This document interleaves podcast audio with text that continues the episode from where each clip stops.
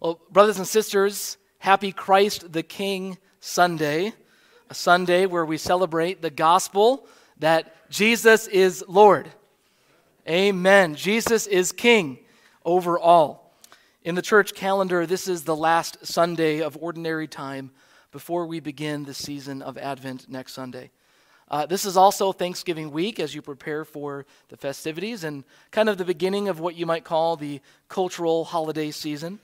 Um, so, this is a time where, as, as a culture, we tend to think about the, the joy of the holidays.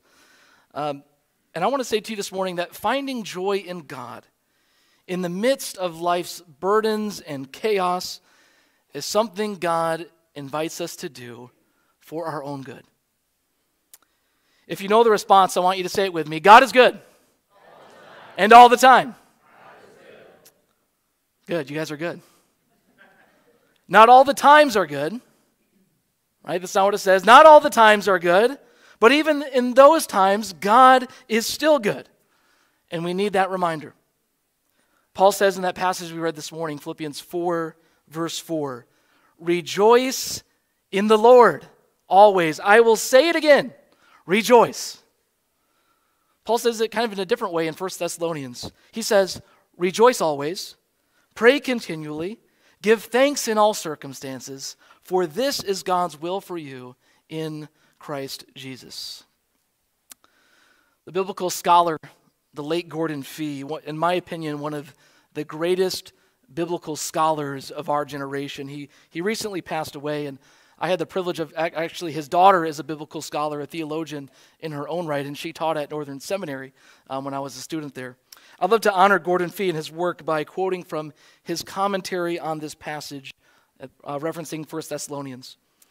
Gordon Fee writes Paul's emphasis here is not so much on the experience of joy, but on the active expression of it. They are to rejoice always, which, as Philippians 4 4 bears out, means not simply to express joy in general, but specifically to rejoice in the Lord. This is not a sugar coated call for putting on a happy face in the midst of difficulties. Here is a church that is undergoing severe hardship because of its faith in Christ.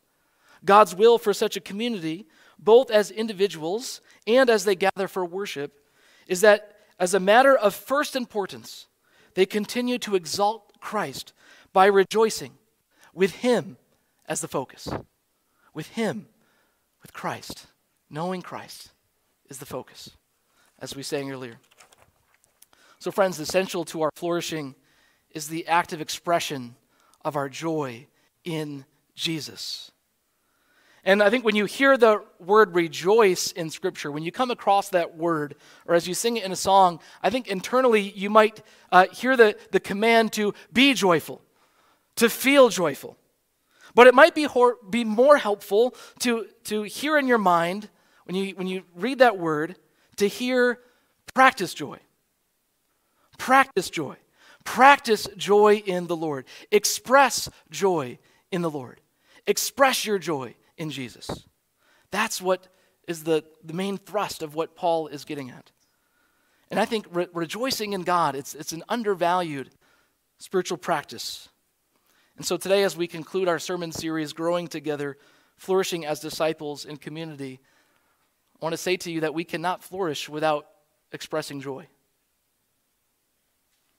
Without expressing joy, finding joy in Jesus, we will languish in the defeat and darkness and despair that this world and Satan throw at us.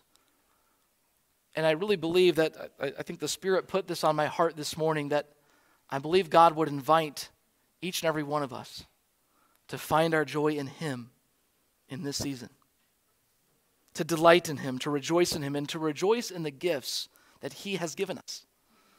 And so this morning, I want to highlight uh, five practices.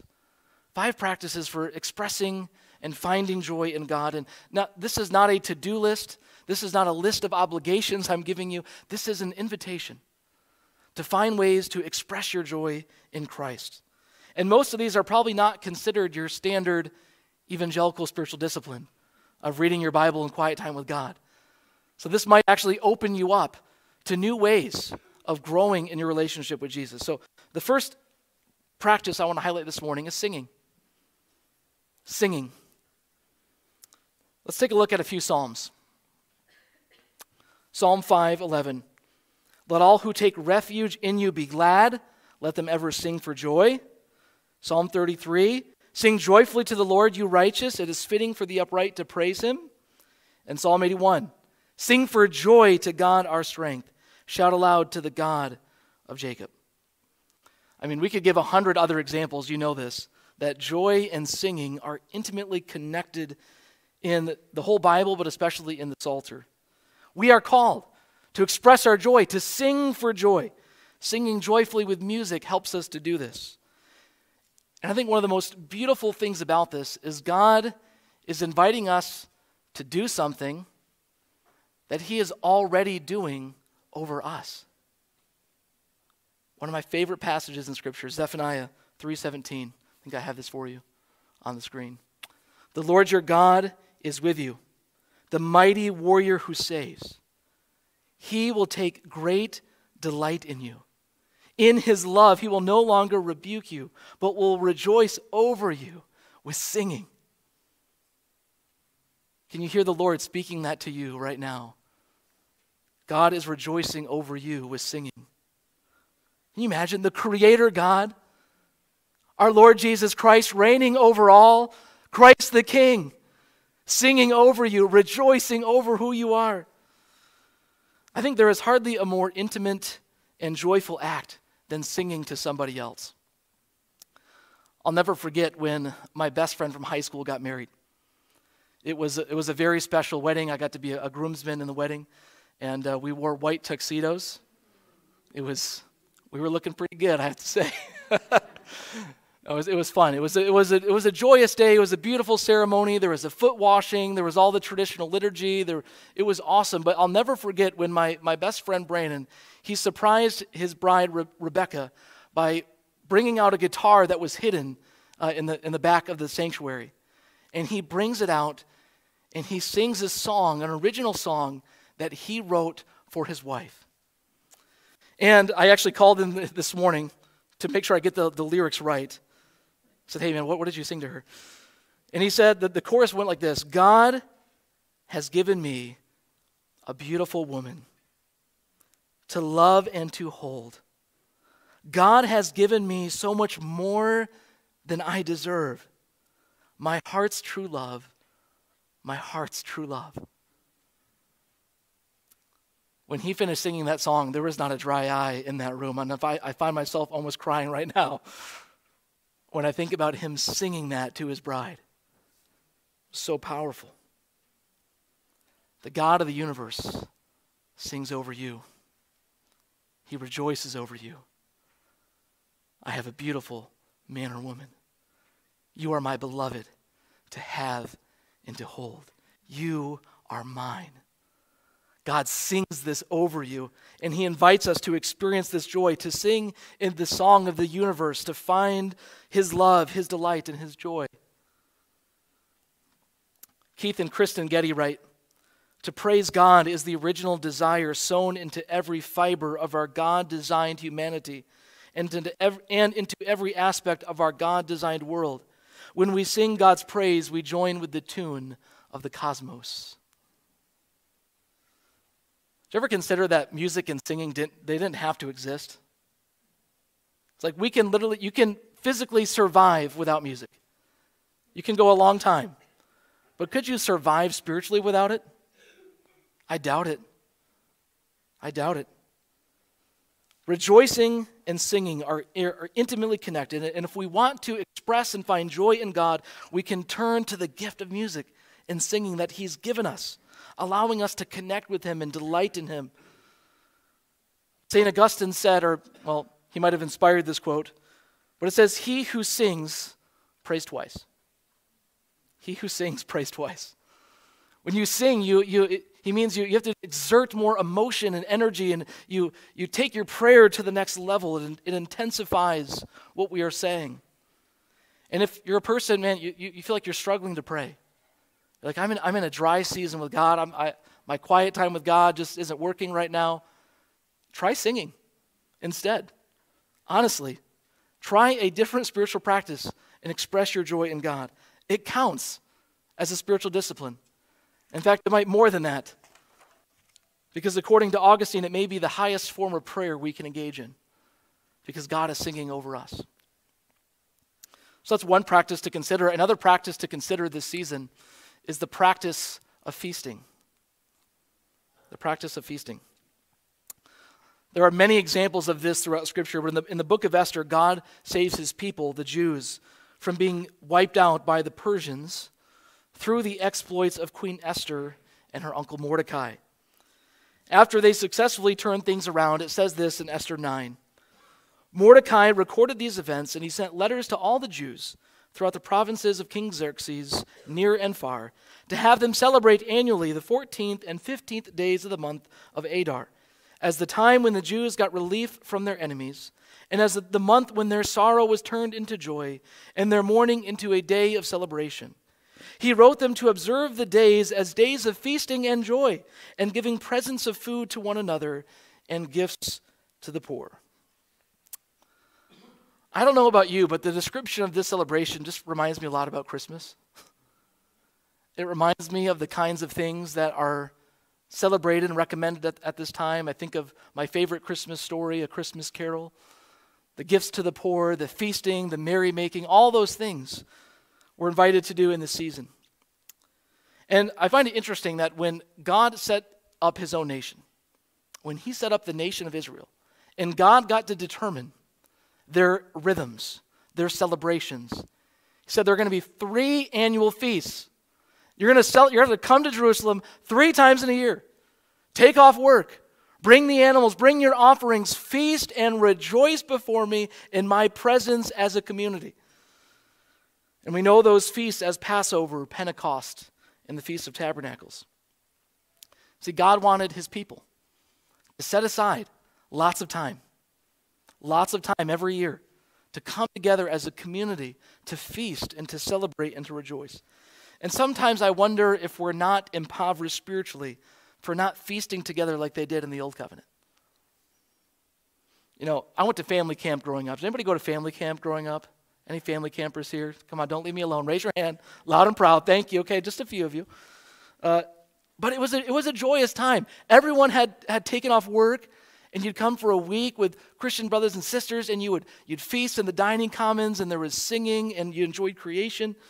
And sometimes I wonder what would change if we spent time doing that today? If we feasted together like they did in the Old Covenant, taking off work to be together, rejoice in His creation, feast, and enjoy life. Now, maybe this is a pie in the sky vision, but perhaps time and space don't allow for this type of feasting. But it is something that we can incorporate into our life together as a church and into our day to day lives with others. In Acts 2 46 through 47, says they broke bread in their homes, they ate together with glad and sincere hearts, praising God and enjoying the favor of all the people. I think part of feasting is this the attitude that we bring to it. We bring an attitude of, of celebration and joy, being grateful for the good food and community. The writer of Ecclesiastes also encourages us to embrace the gift of feasting. I commend the enjoyment of life because there is nothing better for a person under the sun than to eat and drink and to be glad. Now, the writer of Ecclesiastes is not advocating a selfish or gluttonous lifestyle or anything like that. There is balance. In fact, fasting and feasting can make a wonderful rhythm to your life. But feasting is about embracing the good that God has allowed us to enjoy. And just like with music, God didn't have to make food good. He could have made it just totally bland, just for your sustenance, only enough to make you keep, keep you alive. But no, He made it good. It's a gift that He wants you to enjoy, to receive of the food that He brings forth from the earth. And in proper context and moderation, they are gifts from God to be enjoyed. And so feasting is a spiritual practice that helps us express our joy in God. A third practice that I invite you to consider this season is the practice of gratitude. Paul said, Rejoice always, pray continually, give thanks in all circumstances, for this is God's will for you. Wow. You ever wonder what God's will for you is? God, what is your will for my life? What do you want me to do? It's right here. Right here. I mean, we pray every week, right? God, your kingdom come, your will be done. God, your will be done on earth as it is in heaven. But can we think about putting this into practice? We say we want God's will. This is God's will for you. Rejoice always, pray continually, give thanks in all circumstances. His desire, his will,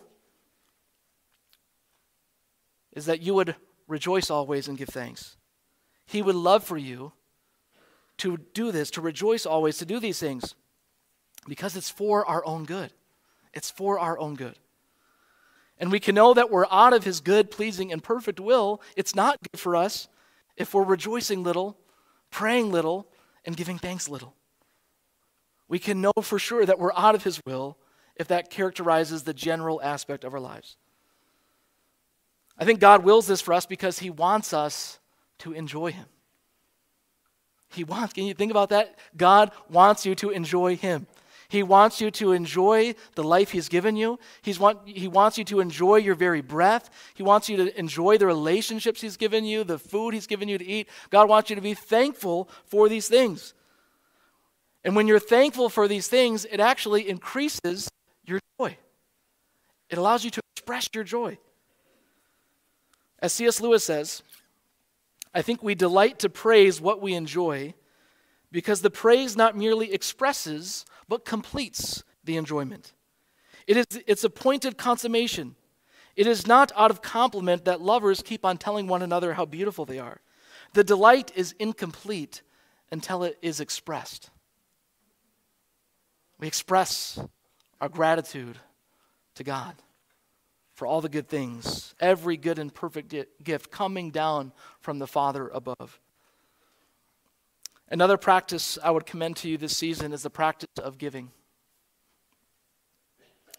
In this passage that was read for us this morning, Paul is grateful for the gifts that the church in Philippi has sent him. Their giving was their expression of their love and concern for Paul, and it caused Paul to rejoice greatly in the Lord. I think giving may be the most practical way to spread the joy and love of God everywhere. Jesus said, It is more blessed. Happier is the person who gives rather than receives. It's better to give than to receive. In 2 Corinthians 9, it says, Each of you should give what you have decided in your heart to give, not reluctantly or under compulsion, for God loves a cheerful giver. And God is able to bless you abundantly so that in all things at all times, having all that you need, you will abound in every good work. God loves when we cheerfully give, and Paul basically adds a promise to that. You can cheerfully give, you can give it all away because God is going to cause all things to abound to you. So you can give without having to worry about your needs because God will provide. So take joy, joyfully give away money and possessions because God will cause all things to abound. He is able to bless you abundantly, so that in all things, all times, having all that you need, you will abound in every good work. God's good, pleasing, and perfect will is that we would rejoice always, give thanks in all circumstances, pray continually, and I think biblically we can add cheerfully give. Cheerfully give. God wants these things for us Yes, because they are morally right, but they're also what's best for our souls. It's how He made us. Going back to my favorite story, A Christmas Carol, you know, Scrooge is the extreme example, but he is, he is the logical conclusion to a heart that prefers to hoard rather than to give. But when his eyes are opened to the pain that he's caused himself, the pain around him, the, the pain he's caused others, and he is given a second chance, he realizes the joy of giving. He realizes the joy of being generous and spreading joy through giving to others. Now, I really don't believe any person here is a Scrooge. Hopefully, I'm not wrong about that. But do you prefer to get rather than to give? Do you tend to hoard and or maybe harden your heart to the needs around you? Or are you open? Are you someone who cheerfully, who joyfully gives of the things God has given you? And truly, if you're not, you're missing out on the joy of life and, and eternal rewards by not practicing the joy of giving. Now, I may not be the ghost of Christmas past this morning, but allow me to wake you up to the need of joyful, selfless living and giving. You're not in a dream right now, but right now is another chance. You're still alive. Right now, you have a chance to go back out there and to live selflessly, joyously, giving cheerfully of your time, your talents, your treasures for the sake of Christ and spreading his joy to all creation. Would you consider how you might be invited into the practice of giving this season? And finally, our final practice I'd like to invite you to consider is the practice of Sabbath and rest. Sabbath and rest. I, I was joking with Rick Wolf earlier this week that I'm, I'm giving a Rick Wolf sermon. Uh, because if you know Rick, he's always talking about 2 Corinthians 9 and God causing all things to abound. And he's always talking about the delight of Sabbath. And I invite you to look at these words from Isaiah 58. I think I have them for you on the screen. Here we go. If you keep your feet from breaking the Sabbath and from doing as you please on my holy day, if you call the Sabbath a delight and the Lord's holy day honorable, and if you honor it by not going your own way and not doing as you please or speaking idle words, then you will find your joy in the Lord. See how it's connected to Paul? In the Lord. Rejoice in the Lord. And I will cause you to ride in triumph on the heights of the land, and to feast, there it is, and to feast on the inheritance of your father Jacob. For the mouth of the Lord has spoken. God's commands invite us to delight, they invite us to joy. We can view his commands as a burden, but I think that's a tool of Satan. If you start viewing his commands as a burden, that's exactly what Satan wants you to think, think about him. But the Bible says God's commands are not burdensome. That's a lie. It's a lie from the enemy. His commands are not burdensome. And like the psalmist, we have to practice rejoicing in God's commands. Psalm 19, 47 says, I delight in your commands because I love them. I love them. They are my delight. They are my joy. And they're not a burden. So I invite you to rest, but you might be wondering, gosh, I'm, Nate, I'm so, I'm so busy. How can I find time to rest when I'm so busy? There's so many parties this holiday season. How am I going to rest? Friends, consider it not a burden, but an invitation to enjoy. We're being invited to enjoy, enjoy our Creator, to enjoy His creation, and to enjoy the people that God's made.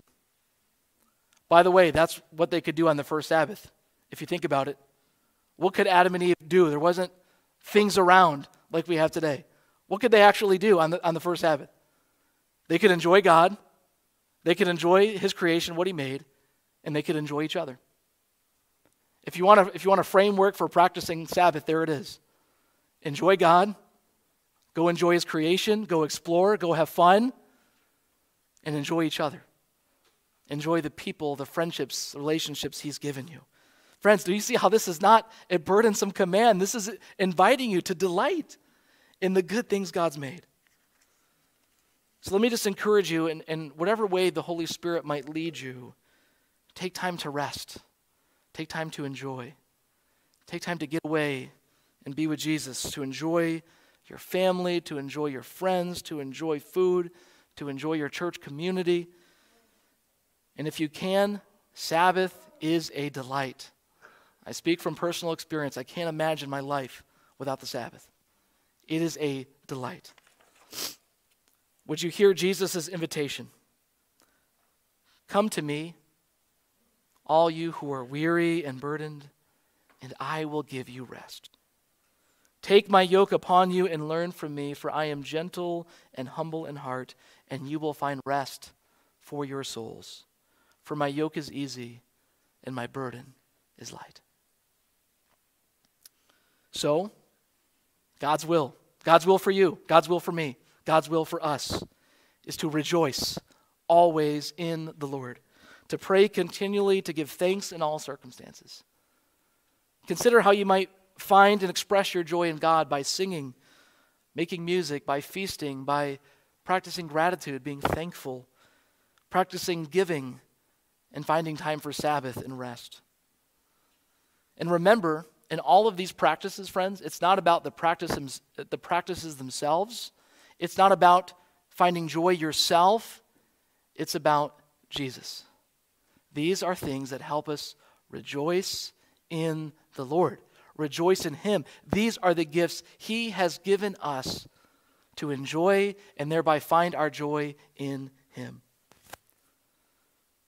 So, as I close this morning, let me just ask you this What's one thing that God might invite you to do this season so that you can practice and express your joy in Him?